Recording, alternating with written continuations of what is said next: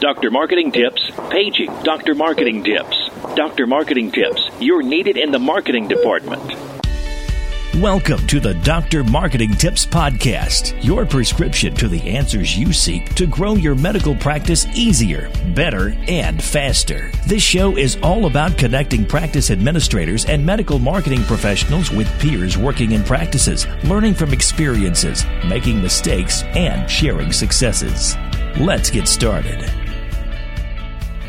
Hey there, welcome to the Dr. Marketing Tips Podcast. I'm Jennifer. And I'm Corey. And we are joining you from sunny San Diego this week, where we have spent the, the past several days at the annual ASOA conference, which stands for the American Society of Ophthalmic Administrators.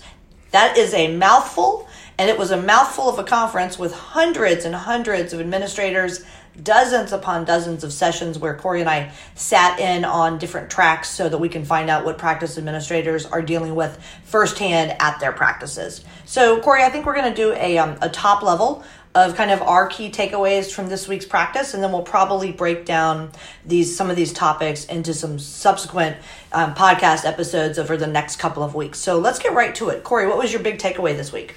Yeah, so on the very first day, one of the uh, earliest sessions that I sat in, we discussed how to create a team, and I thought that was really interesting. There was a couple of key points there I took down on my notes I wanted to share with everybody. Um, you know, just sort of the whole idea of if you grow your team and you have good people, they're going to help you advance your practice. And if you take these jobs, like your your tech jobs and um, your technicians, and they're turn it into more of a career than a job. Those kinds of things, that's what helps inspire staff. It helps staff understand that you believe in them, and ultimately it'll decrease expenses on the practice and sort of increase the efficiency.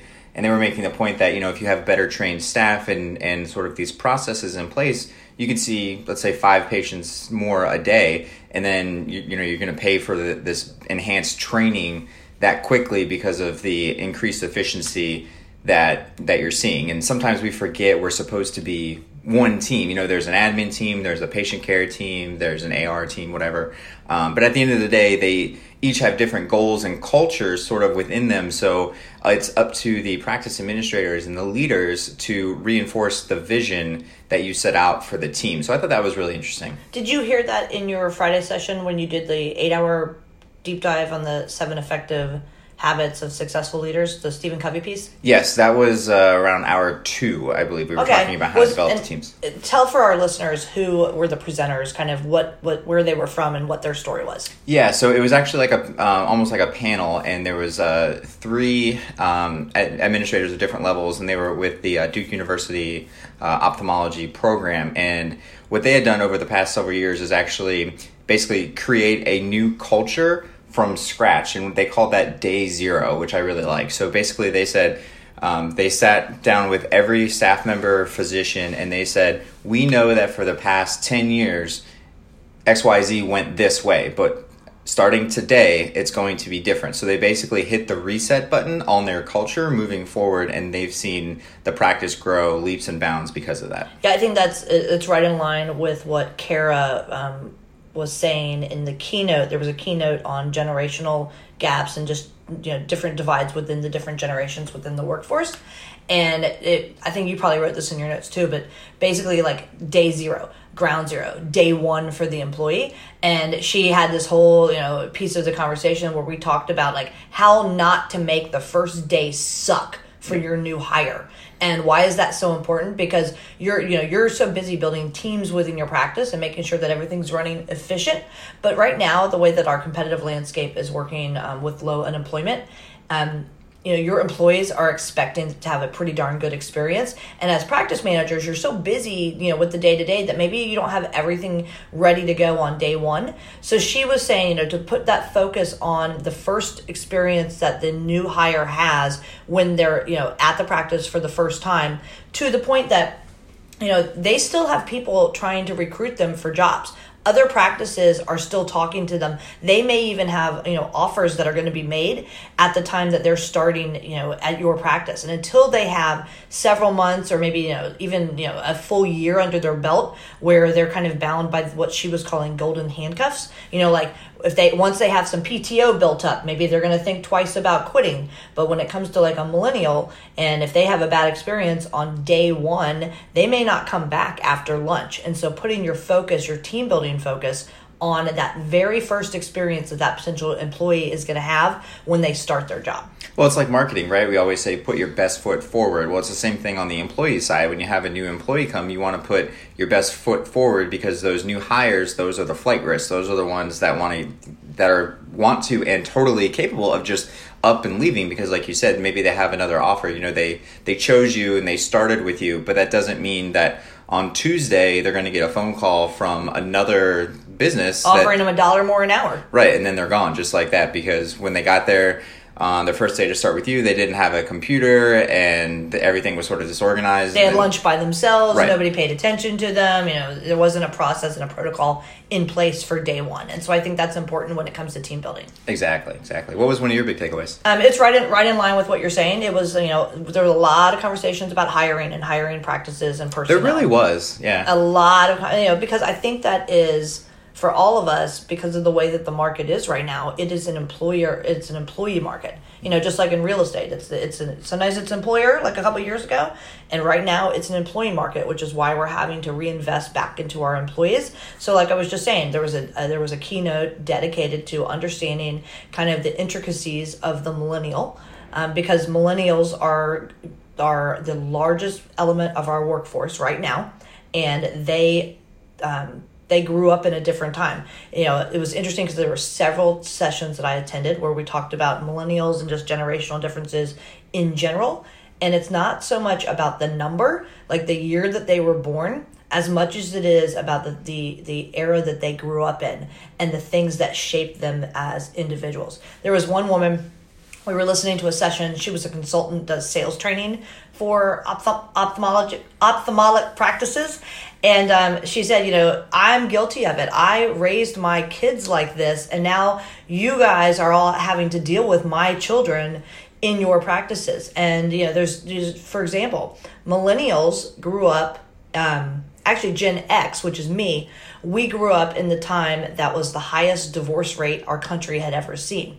And all of a sudden, you have individuals who are latchkey kids because the workplace was not flexible to allow mom or dad to come home to be there when you got off the school. So latchkey kids were the very first kids that were left a note with instructions on what to do for dinner and to do after they were done with school. It created an entire generation, Generation X, that's a very independent generation that can completely function on their own because that independence was instilled in them from day one. If you like what you're hearing and need some help marketing your medical practice this year, be sure and check us out at insightmg.com. That's insight, M as in marketing, G as in group.com. Don't think you've got a budget for this kind of stuff? Think again. We've got you covered. Make sure you schedule a free consult today. And then, you know, you have Generation X, my generation, who said, you know what? I'm not going to raise my kids like that. It was hard. It was lonely to being home alone. You know, I had so much autonomy, but then it's this generation, I have kids, and the millennials, you know, I become this person's like, you know, to my child, I start coddling them. I'm a helicopter parent. You know, I'm allowing them to have flexibility because I never had that level of flexibility. And now they feel like they have, you know, millennials feel like they have more choices. They want to be coddled a little bit more. There's more of a conversation. That's all not because of the year they were born. That's the situation they grew up in. And that's part of understanding these differences in generations. Yeah, and and to that point, you know, the millennials they didn't choose to grow up like that. I mean, I'm I'm a millennial, but uh, more of an old soul millennial. Yes, That's yeah. the term going around the the uh, conference. Um, but yeah, so we didn't ask for participation ribbons and trophies and things like But you that. got it. They were just sort of handed to us. So now when you you show up at the workforce, you do want that consistent feedback. You sort of expect it, and knowing how to communicate across those generational divides can really unite or break apart a culture at an office. Absolutely. What did she say? Like that, you know, she didn't grow up. She didn't grow up asking for those ribbons, but she got them. Exactly. So it, that's why you have to look at your workforce and say, I need to reward them for for doing a good job. Yes. Even if they're just doing their job, that's what they're used to doing. They're showing up, so they're expecting to be rewarded. Right. Like if you think about it, um, you would say, as a practice administrator, do I really have to congratulate you because you showed up on time for five days in a row? Yes. But yeah, exactly. But then when you really think about it, aren't you kind of glad that they showed up on time for five days in a row? So maybe you should say something. Absolutely. So it was an interesting perspective. Yeah, so the hiring stuff was a big trend, um, and you know, there's like an overall trend. I feel like that was in every session, and that was kind of like patient experience and understanding these different generations. You know, and, and along the lines of the hiring again, you know, there's lots of discussion about the baby boomers retiring right now. And what are you going to do with all that institutional knowledge? And how are you going to get this next generation up to speed? And do you maybe need to offer um, like a scale back retirement where somebody's working a couple days a week as they're training that next generation of group? And that leads me into that kind of final piece of hiring. Now more than ever, um, the discussion out there is we have to get our people educated on how they play into the big picture. Because especially if you're looking at the different generations you know millennials and the generation behind them of um, generation z there is an expectation that you're going to be part of something greater. And how are you going to do that with your employees? When you're thinking about these in-office training one of my big takeaways in addition to everything that we just talked about was the in-office conversion training. So i sat on in on a session where they were discussing how um, so the presenter basically set up a scenario with a practice that he was working with, and he said that they had two counselors, and you know they were in charge of basically the upsell for the premium lenses for cataracts and things like that. And uh, one converted at around like forty eight percent to get people to go with like the multifocal lens and what have you, which is which is great. That's that's a pretty good number. Another one con- converted at around sixty eight percent. So at the end of the year, the one with the higher conversion percentage wound up netting an additional seven hundred thousand dollars for the practice, right? And that had nothing to do with a bigger marketing budget or uh, anything along those lines. It was just a matter of having the proper training and knowing how to speak to the patients because to an extent, especially in the ophthalmology field, a lot of uh, what's going on is it's, it's sales at once they hit the counselor position. So if the physician might say, you are a good fit for this particular procedure this particular upgrade, you know, it's not up to the physician to kind of like quote unquote close that deal, but it is up to a counselor or someone within the practice um, to go ahead and take that responsibility and and really do that and offer that to the patient. And, and it's interesting when you frame that conversation as, as either selling or just providing a solution that they're going to be happier with, and that's a whole different topic. But I, I just thought it was really interesting that you can, there's a lot of things you can really do to increase the effectiveness and grow the, sort of the bottom line of the practice without spending any additional dollars. Yeah, and I think in line you you just mentioned sales several times in that cycle and i think you know so many practices now have ancillary sales opportunities exactly you know like you know where they're adding cosmetic or hearing aids or you know upgraded lens or you know um, a regenerative medicine cash based sales things of that nature that aren't covered. And i never really thought about that with practices. And so taking that from a retail component and how can you translate what's going on in the retail world and turn that into an opportunity in your practice. And so I think there's there's some deep dive that needs to happen when we get back to town to really start looking at the right kind of programs and campaigns to put together at least for our clients that are really going to boost from a retail side and not just, you know, along the, you know, bringing a patient in to talk to the the doctor.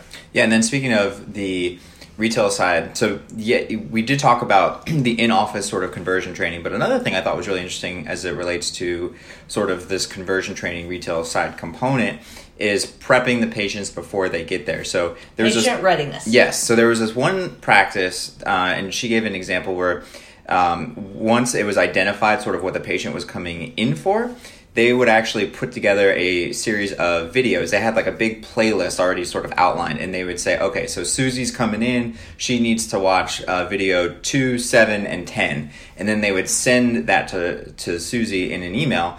And basically, they wanted the patient to be ready when they came in that uh, these you know, they would brand the practice. They would say, Our doctors are the best. We set a new standard in care, blah, blah, blah. We're improving sight, improving lives here are some of the ways that we do that. And then they would outline some of the premium options that are there. So that way when susie came into the chair one it would decrease chair time so it's a little bit more efficient. But two she sort of had in her mind already that well maybe that multifocal lens is what I want to do. And then it wasn't as overwhelming for her of a choice when she's sitting there talking to the counselor or whatever on her way out where she had to go home and think about it. She said yep that's for me. Yeah and they said that you know they saw a, a dramatic increase in conversions at the practice like when they came in because like Corey like you just said you know Susie's hit with something that's going to be six thousand dollars per eye, yeah. she might want to mull over the possibility of dropping twelve thousand dollars out of pocket. I would um, before she comes in,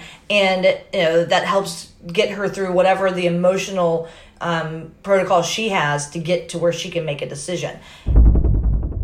Hey there, replacing an employee can be expensive, upward of fifty percent of that employee's annual salary.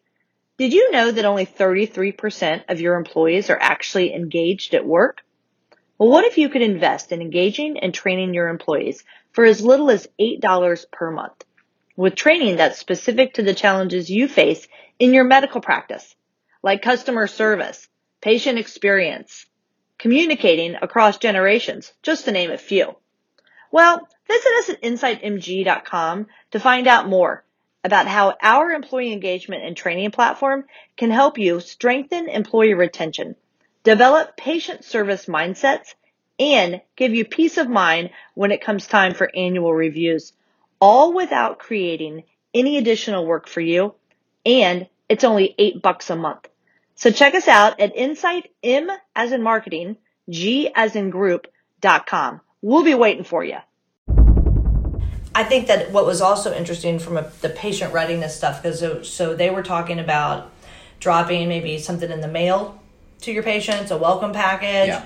The videos were there, having the videos where you set them up where you can see when the patient actually views them. Mm-hmm. Um, we have a practice that we're working with on several drip campaigns specifically, and it, it's right in line with patient readiness. And it's actually an ophthalmology practice, and so we'll be taking a lot of this back and as we set up those campaigns from a sales side because it's specifically to address this type of thing. But what it really got me going back to is you know this presentation that we heard too when they were talking about patient readiness was also very largely entrenched in the whole generational thing, and I think that you know your baby boomer may not feel like she wants to be watching a video before she comes in. But this next generation of me, the generation X, may very easily watch a video. And the generation following, if your patient is Corey, well, he is expecting that he's going to watch a video. He's going to be wanting all that education ahead of time. And um, that's right in line with what were they saying about Generation Z and how they'll be the best patients when they finally when they get money. some money. Yeah, because so Generation Z has basically always grown up with a device essentially in their hand. So they will expect these customized experiences. They are going to want that video that we're talking about the next generation is going to expect their name to be in the video because yes. it's customized to them and it's going to talk specific to their needs. And when they have money, they're going to be so well informed and so well researched. They are going to, like, for example, they were talking about like buying a new TV. And so Generation Z is going to walk in and say, give me the money. Or they're going to go on Amazon and they're going to they're going to make that purchase. They don't need a salesperson because they know all the information. They've already. done all the research. Right. It's just a matter of they don't have any of those funds yet. So that's coming Yeah, though. that is coming, and that's something to pay attention to. So, um, an- one of the other kind of key takeaways that I took was, you know, so we go to a lot of conferences. It feels like. Um, and oh, I was also a speaker at this conference, which is why we were there. And then once we're once we've already committed to going as a speaker, we always sign up and then go to all the sessions so we can learn. But you know, in, in years past, we've been talking about online reviews a lot and integrating that into our marketing component and kind of monitoring what people are saying about you online and making sure you claim your profiles, etc. My talk was on social media customer service, but the really the piece of that talk is social media plus customer service. That's your reputation online, and there this was this was a discussion point across so many sessions is how do you use the reviews and the word of mouth that's taking place online and translate that into an opportunity for marketing your practice. I had um, a session that I attended this morning where there was a firm that was talking about, you know, is there a correlation between your star rating and your traffic to your website and the number of appointments that you're seeing? And he quoted out a number that once you get down below a 4.3 star rating that you will see a um, that you can quantify it to traffic on your website and appointment request. So i'm going to take that back to our office and and take a look at that metric across all of the clients that we work with. And so i'll come back on a different episode and, and remind you of that. But there was just a lot of conversation about online reviews about the role that the reviews are now playing in bringing new patients in the door about how they they play into search engine optimization for your practice and how now you know you need to be really front and center on online reviews and having a protocol in place to deal with it because at the end of the day customer service has now um, there's a necessity to elevate it because everything is so public out there Yeah, for sure. I mean, it, it's like anything. Like if if you were looking at a restaurant, right, and they had one review and it was a five star, you'd say, well, it's rated well, but it's only one person. I don't know if I trust that place. And same on the complete opposite end of the spectrum. If your practice had just one review on Google and somebody talked about how gross the bathroom was, then to the potential patient, they would say, you know, they, they may not uh, schedule that appointment, but then later when they're talking over with their family, they could say, I don't know, I heard that place was kind of dirty. The, all they saw was one review, one sentence, but all of a sudden you have a reputation and someone is, is going around telling people that they know that your facility is, isn't clean, which, you know, may not necessarily be the case. Well, case in point, we're walking down the streets of San Diego yesterday for lunch, trying to figure out where to eat. We come up to this place, and I'm like, wait a minute, we only get one lunch a day. Let's double check it. So we pull it up on Yelp. They had 2,000, four and a half star reviews. We went right in and sat down and had a $100 lunch exactly. because it's expensive in San Diego. Shout out to Barley Mash because that food was so good. I think we have one more shout out Who's that? Bevins. Oh, hey, Bevins. Hey, Bevins from Array Skin Therapy in San Diego area. We've right. been laughing about that all week, Bevins, We- because you gave us a shout out via email and said how much you enjoyed the podcast, and we wanted to make sure we shout out back to you. I'm so glad you remembered to do that. Yeah, hopefully. Now, Bevins, I hope you listen to this one and then you tell us. We're gonna, yeah, you're, we're gonna test you. All right, last uh, takeaway for me: social reminders. So nothing crazy here, but it was just interesting to hear, like, um, sort of the uh, topics reiterated. So we sat in a class on um, social media, and it was just a nice reminder that people want their lifestyle changed more than they want anything else. So if you're doing your own social media, obviously you're going to want to post some educational content. That's fine. But just think of it like this you don't go to a restaurant website and they have like pictures of the oven. So on your on your website on your social media, people they don't want to go there and they don't want to see the the cataract machine, the LASIK machine, what you know, whatever. You have the latest technology, great. Well, so does everybody else. And it, what they want is the lifestyle. They want to see the the woman on the golf course holding a golf ball, you know, or saying that she can drive without glasses again, that she can read without any any sort of contacts or glasses or whatever because those are the the things that really resonate. If you can do that with a real patient, you know, even better because that's what we talk about all the time with the patient forward kind of approach, but um, they, they were just sort of reinforcing that they don't want to hear more about the procedures or how many you did. They just want to know the outcomes and how that changed their life. And so the number that they threw out was 80% should be focused on sort of this this uh, en- engagement and this results based kind of stuff and 20% is maybe on educational business those kinds of things because as you're scrolling through Instagram or Facebook as the Gen X and millennials are starting to do and you really are trying to reinforce brand awareness and your brand messaging you know you don't want to always see these educational pieces because that's not what we like to call thumb stopping content. That's just content that i mean the doctor may like it you may think it's good but really it's it's focused about the the lifestyle the office the practice the people there that that make the culture um, because that's what's going to get potential patients to come in Absolutely. And I think that one thing that I kept getting out of the conversations regarding social is tying your employees into that equation. Yes. Because, you know, you've got employees that are interacting with patients, and then you have patients interacting with employees and with physicians.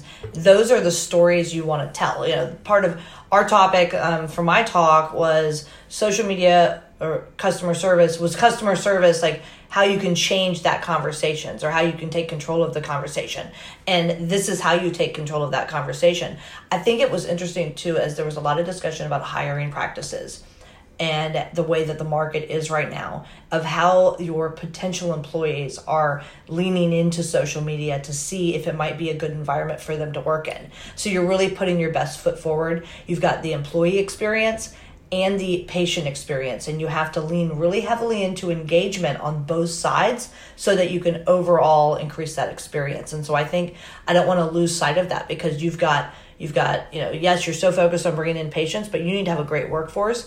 And at the end of the day, I heard this question several times who's more important, your patients or your employees?